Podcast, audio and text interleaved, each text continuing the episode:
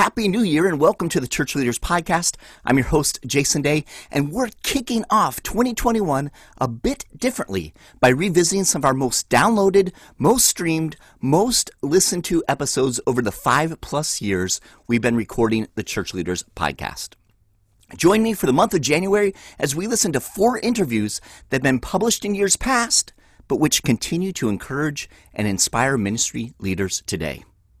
I also have a very special announcement, one I've been waiting to share with you for many weeks now. Starting in February, the Church Leaders Podcast is going to shift gears. In years past, we've brought you incredible interviews once a week with today's top leaders in the church.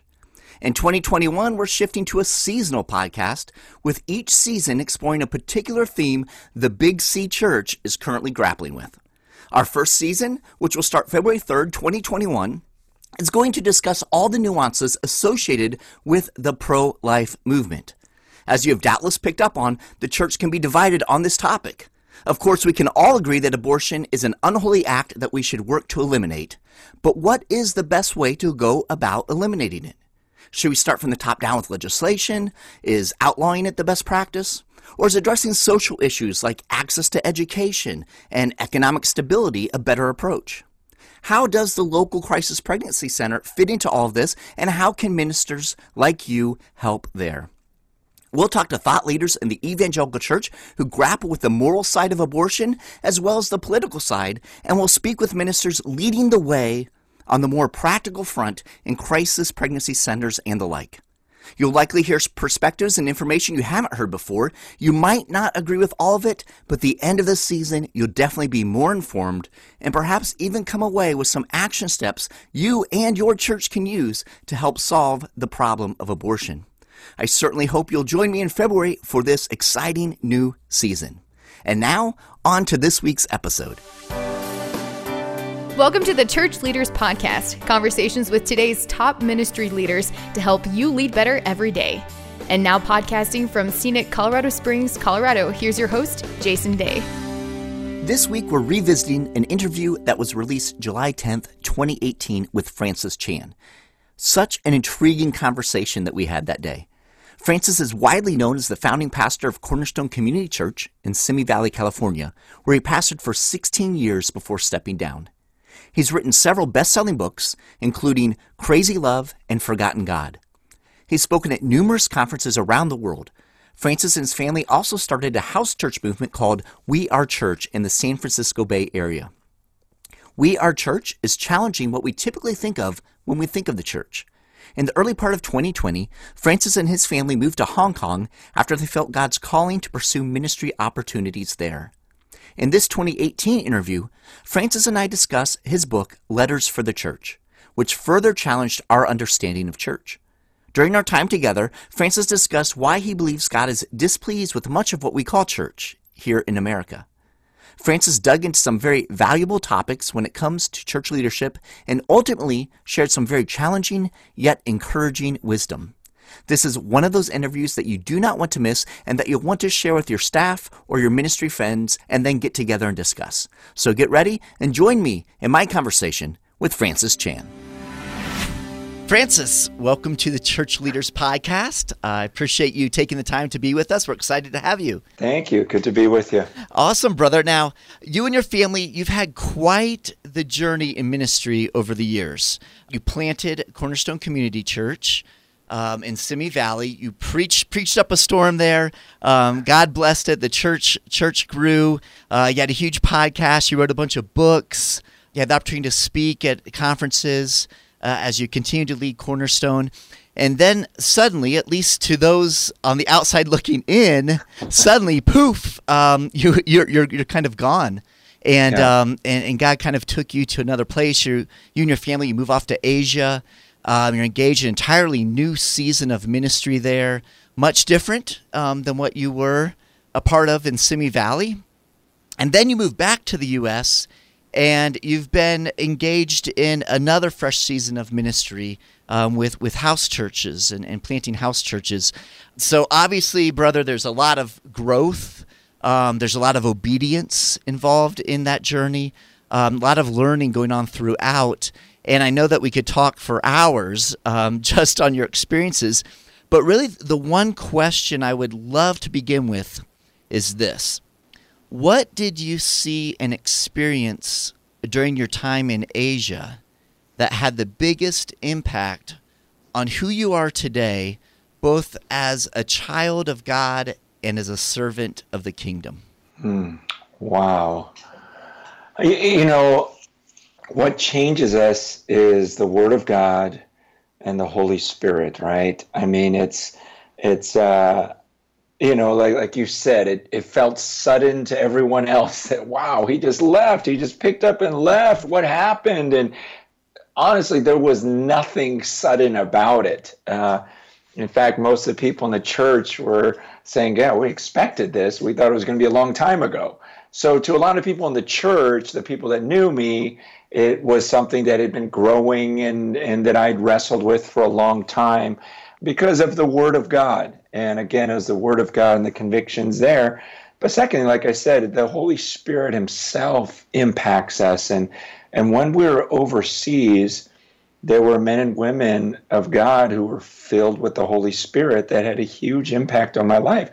When I saw their commitment level, when I saw what they had suffered and sacrificed for the kingdom, and when I saw a humility that I didn't see a lot of in my own life and those around me um, in America, I think that it's, it's just convicting. You know how when you're around someone that you can just tell by their actions, by their words. They really know Jesus and they don't want this about them. And, and there's a power about them. It convicts us.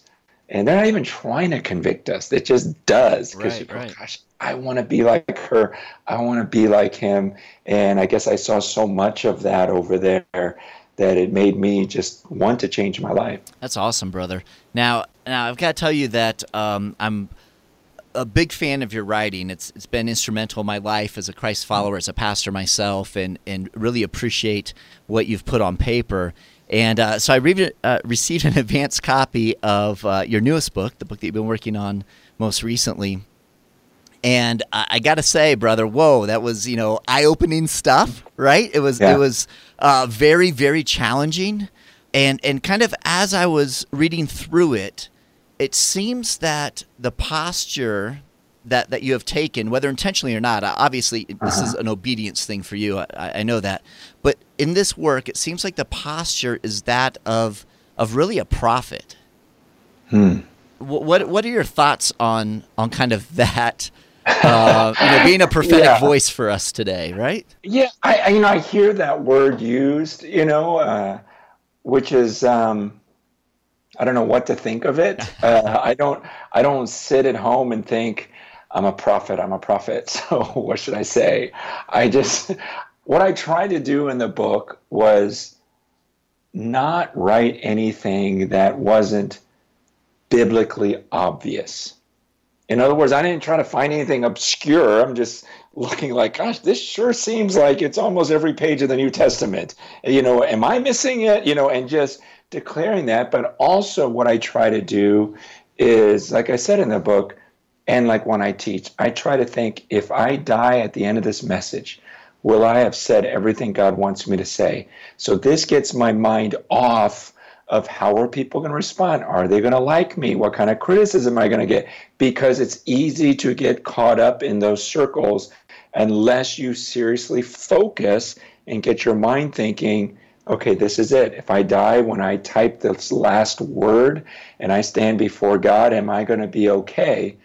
And I think by speaking that way and writing that way, it may tend to have more of a prophetic feel because a prophet didn't say what uh, people wanted him to say usually. It was just, gosh, best I can tell, this is the message that God wants me to speak to the world. Um, in the world in which we live, a lot of pastors, you know, wrestle with, you know, that that idea of uh, they want to be faithful, they want to be obedient, uh, but they're trying to gauge the audience. You know, we've learned a lot of stuff about trying to gauge our audience and and trying to be sensitive to you know certain aspects of of whatever it might be in our culture at the time, you know, whether it's political or, or whatever. Uh, wh- mm-hmm. What would you say to to a young pastor who's you know trying to trying to be faithful, preaching the word of God, um, but feels that tension? Um, between yeah. you know I mean you know it's not an easy thing you know as we stand before our people and we preach you know there what encouragement do you have uh, you know it's it's not just when we preach like like it's right now here we are, you know, recording this and and I'm talking to these people and I'm I'm trying to be mindful of where they are at the same time as I'm speaking to you. I'm thinking about God in heaven looking at me and, and saying, Are you bringing me glory? Is this, is this about me and what I want? And how do I draw attention to Him and get everyone who's listening to, to just think again about the fact that your ears are working right now because there is someone in heaven who is allowing you to hear this.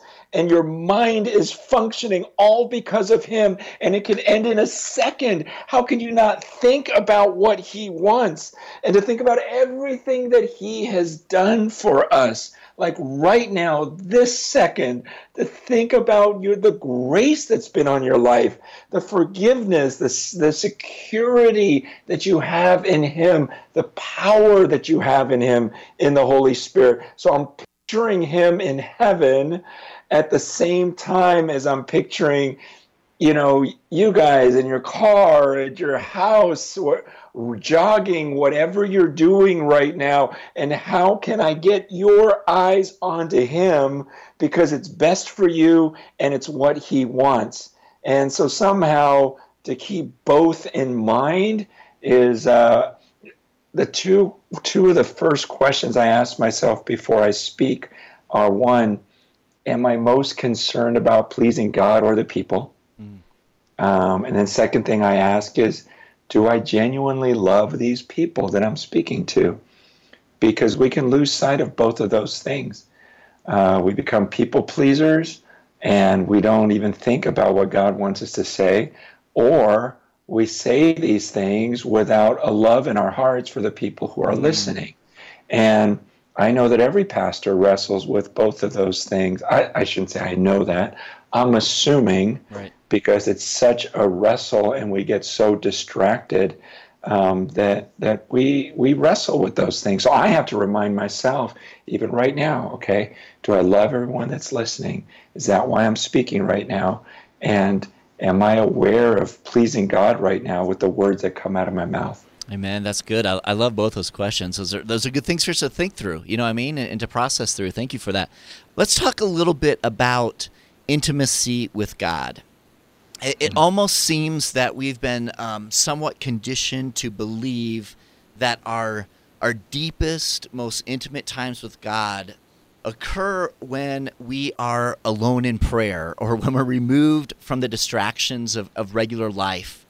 But you've been discovering a deeper intimacy with God in community within the church. Can you talk us through that a little bit, uh, your experience? Yeah, yeah, totally. And this is completely new for me because it is true. And it is still true that I love my time alone with Him when no one else is around. But the latest is that there are just men and women um, in the church that love Jesus deeply and they spend a lot of time alone with him and they just love being alone with him.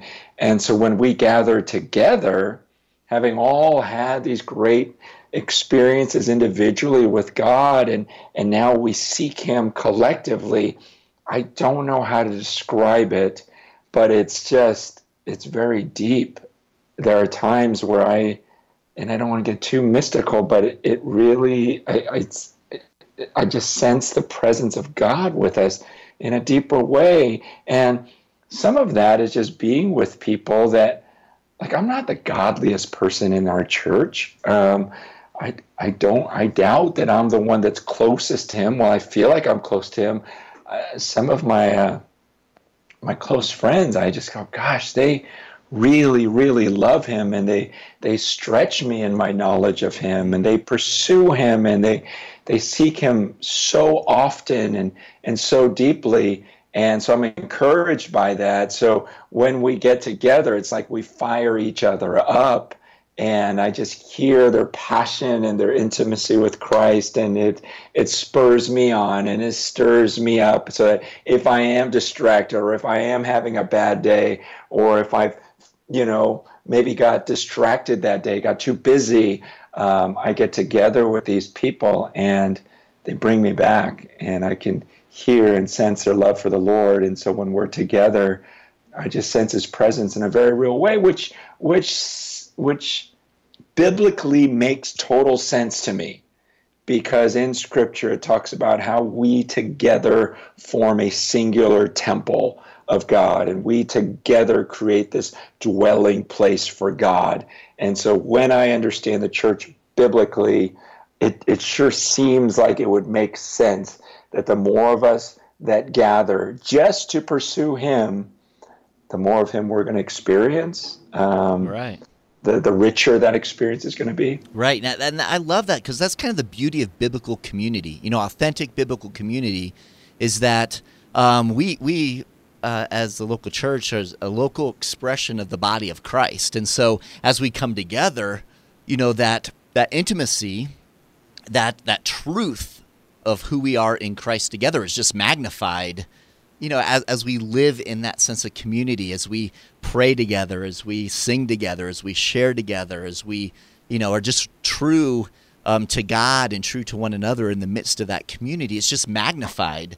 And yeah. um, I, was curious as we're looking at the church, and specifically the church in America, I mean, that's our, our primary mm-hmm. context. And we know we have listeners all over the world, but talk about the church in America, that sense of intimacy with God being magnified in the midst of community isn't always present. Yeah. Yeah. yeah. Why, why, why are we, or how maybe are we missing that? You know, what's yeah. contributing to to that? Yeah.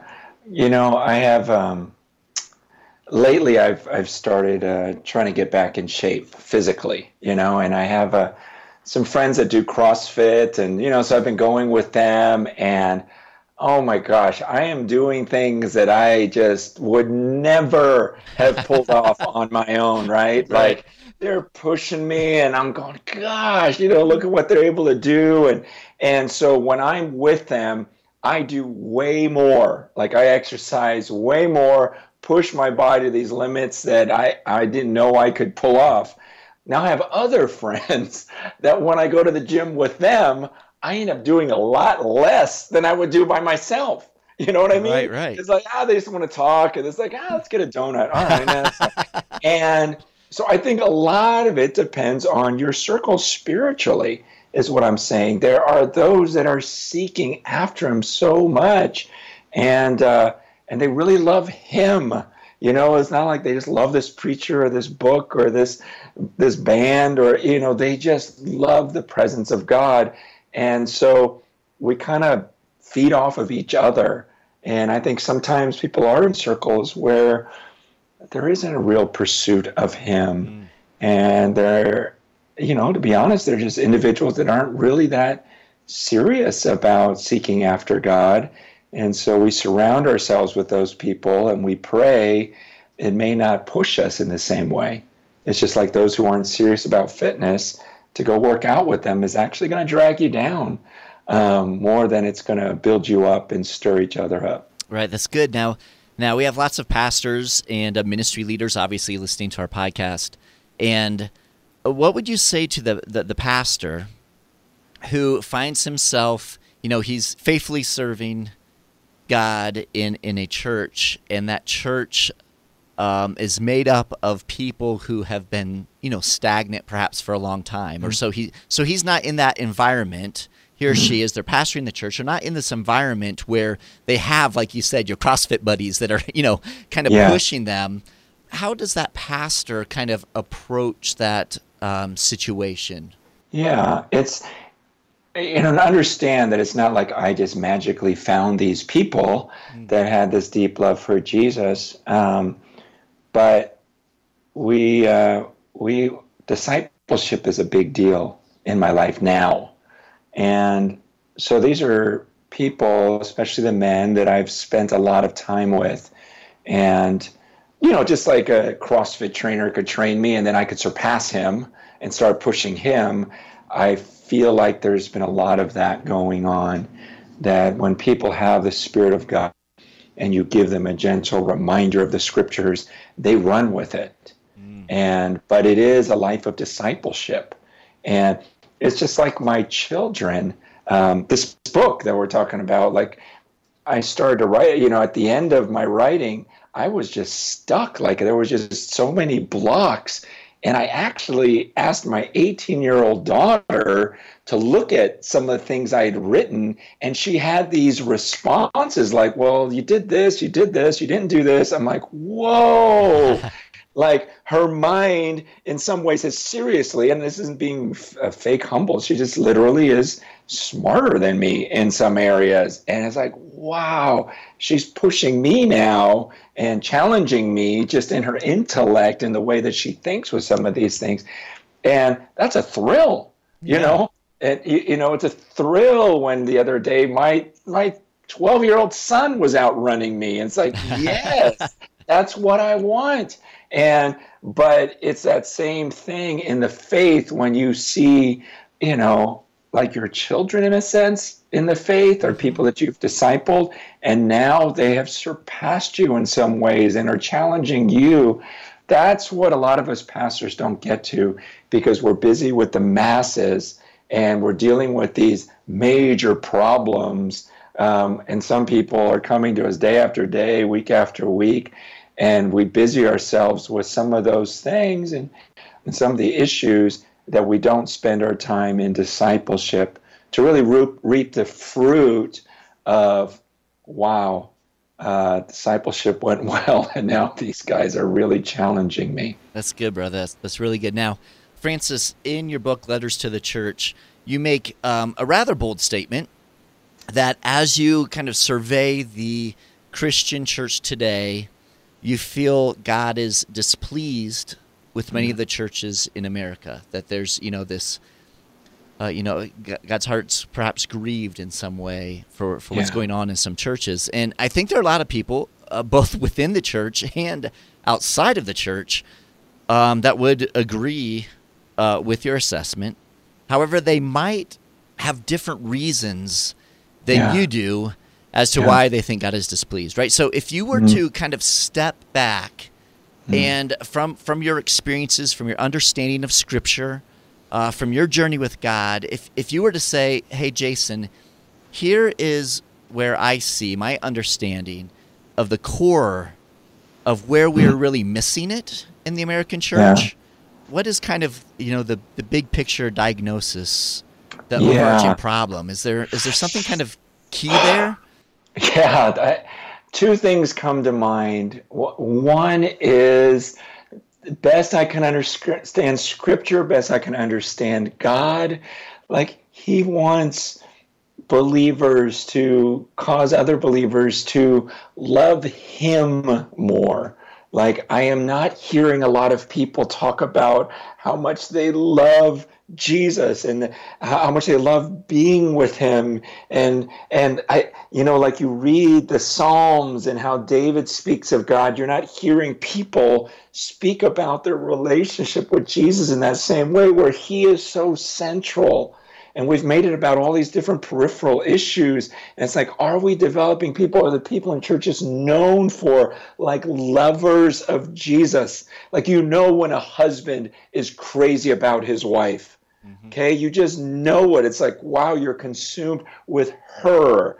And you know when a parent is just like overboard about his kid. And are we speaking that way about the person of Jesus? Like, oh, I get, I'm just blown away by him again. Like, I'm not hearing that. And that's a big, big deal. That's right. what all of scripture is about is people knowing God. They get to know him and love him. And then the second thing that, that makes me think that God's, you know, think about God's displeasure with the church is our lack of love for one another. Mm-hmm. When his command was, Here's this new command I give you. I want you to love one another just as I've loved you. Again, it's, it's like, it, are there churches that are known for, wow, you should go to, you should gather with these people. You should see the way they care about each other. It's fascinating. Like, who talks like that? You know, what church is known for their love for one another? And so to me, this isn't rocket science because I think these are the two greatest commands. Yeah. These are not obscure things that Francis Chan thinks in his head because he's this weird prophet. it's, gosh, I'm just another idiot reading the scriptures and going, this seems most important to him. And yet these things are missing. So how could he go, ah, oh, look at how awesome that church is over there? because um, all these people are showing up. No, it, it, are we producing lovers of Jesus and people that love each other so much that the world is going, there's something supernatural going on there because I've never seen a love like that before. That's good. That's so solid. And, you know, as you said, that's, you know, the, the greatest commandment. I mean, Jesus made it very, very clear. Um, when we go to the book of Revelation, you know, we, we mm-hmm. see the letters to the church, and it, mm-hmm. I mean, this is a key talking point in those letters, this idea of love, right? Yeah. Um, how, how do you think we've gotten kind of off track? If, it, if it's so core, you know what I mean? I mean, Jesus yeah, made yeah. it clear. Yeah. How is it that we're, that we're kind of getting off track?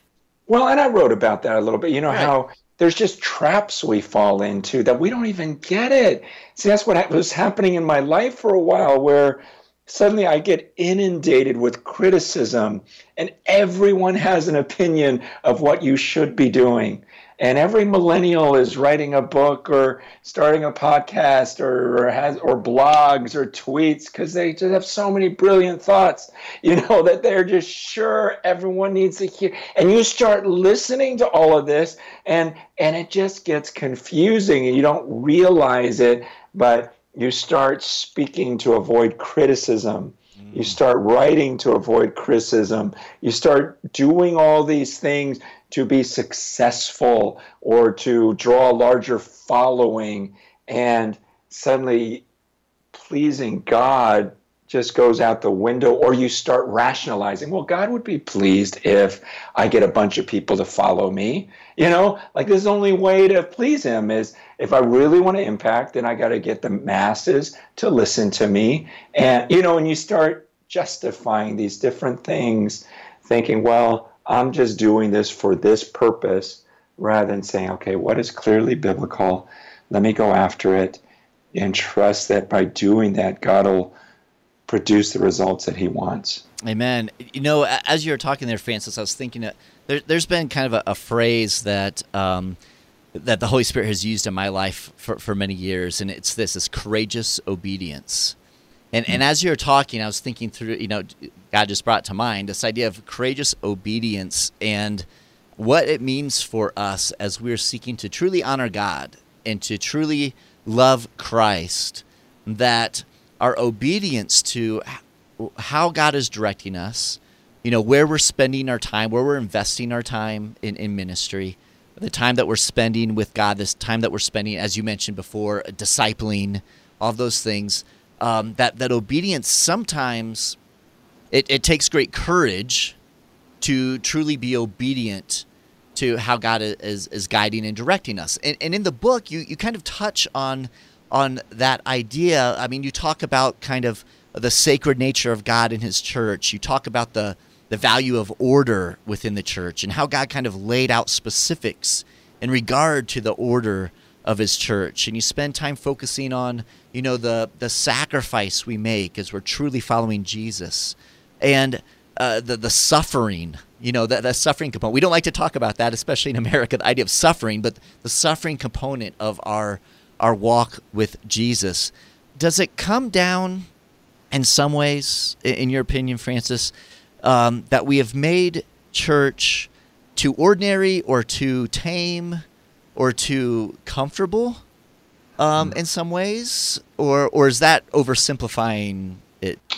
Yeah, I, I don't know. I, I think, um, in, in short, because I know we have to wrap this up, um, we're not asking the question, what would please God most?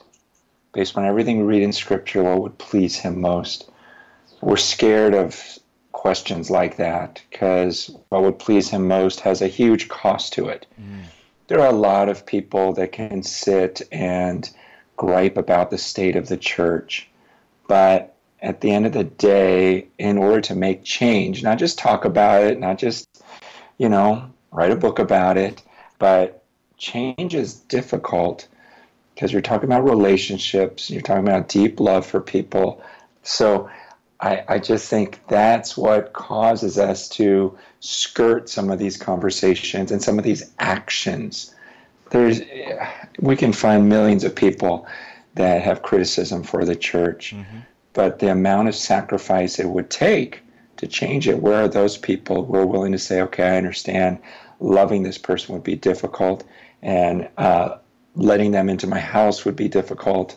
Um, that's the level of love God wants me to have for these people, so I'm going to do it. And you know, it's a lot easier to sit here like we're doing, just have a discussion about it. It'll be much more difficult uh, when I get off of this and go meet with someone and uh, talk about the sin in their life and love them through it. Mm, so that's good. Brother, if you could, before we uh, take off, what um, you, have got the ear of, of, pastors and ministry leaders all over. What encouragement?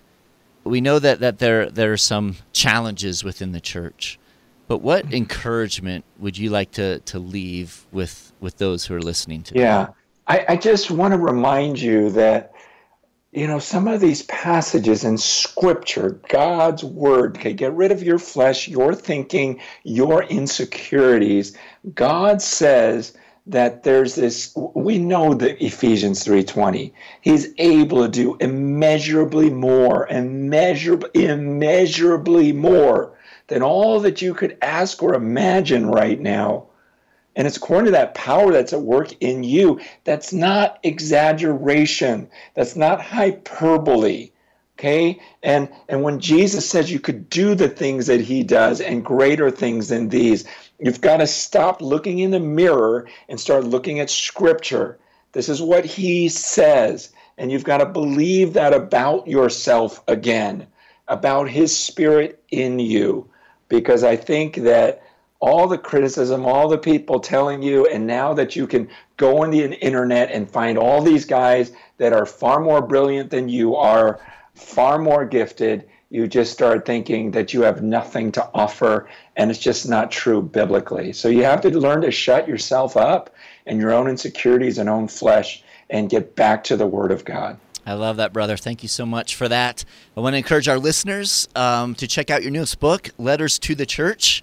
Um, as we've shared, we, we talked about it. It's a book that's uh, uh, inspiring. It's a book that's challenging. Um, it's a book that I think is really, um, you know, speaking to the deepest part of, of, of who we are as people who are following Jesus, as people who are um, seeking to, to be faithful in, in God's kingdom work. So I thank you for uh, your time with us, brother. God thank bless you. you, my friend. Thank you for joining me for this episode of the Church Leaders Podcast. If you are indeed finding value from the Church Leaders Podcast, we'd appreciate you taking just a few moments to leave us a review. Your positive reviews and ratings help other church leaders find our podcast so they can benefit as well. Also, don't forget to join me starting in February for a new season of the podcast. You don't want to miss it. Until next time, this is Jason Daye, encouraging you to love well and lead well. You've been listening to the Church Leaders Podcast. For articles, videos, and free resources that will help you lead better every day, visit our website at churchleaders.com. Thanks for listening.